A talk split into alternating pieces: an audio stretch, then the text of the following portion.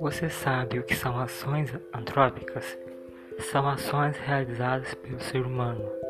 Essas ações referem-se às alterações produzidas no meio ambiente, que podem ser negativas ou positivas. Mas o que é esse tal ambiente?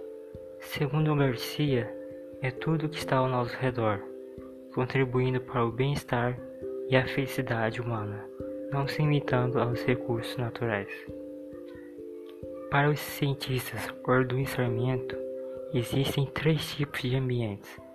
O ambiente domesticado, que são áreas agrícolas, açudes, florestas plantadas e lagos artificiais, tudo o que foi modificado pelo ser humano.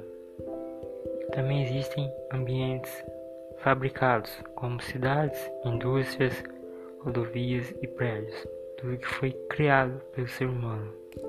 E por fim, aos ambientes naturais, que são matas virgens, ambientes que não foram tocados pelos seres humanos.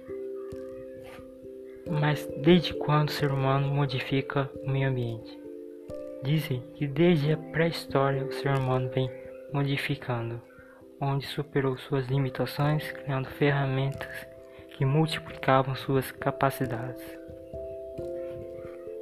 As ações antrópicas causam impactos ambientais.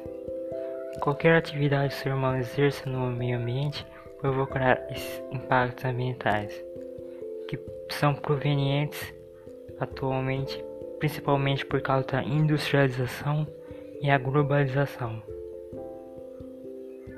Vou citar aqui exemplos de impactos negativos e impactos positivos. Como impactos negativos, temos o desmatamento, as queimadas, a biopirataria e a emissão de gases CFCs. E como exemplos de impactos positivos, temos coleta seletiva, reflorestamento, reciclagem de lixo, uso de fontes renováveis de energia, preservação da biodiversidade, leis de conservação do meio ambiente, não poluição de rios, mares e lagos, recuperação de matos e etc.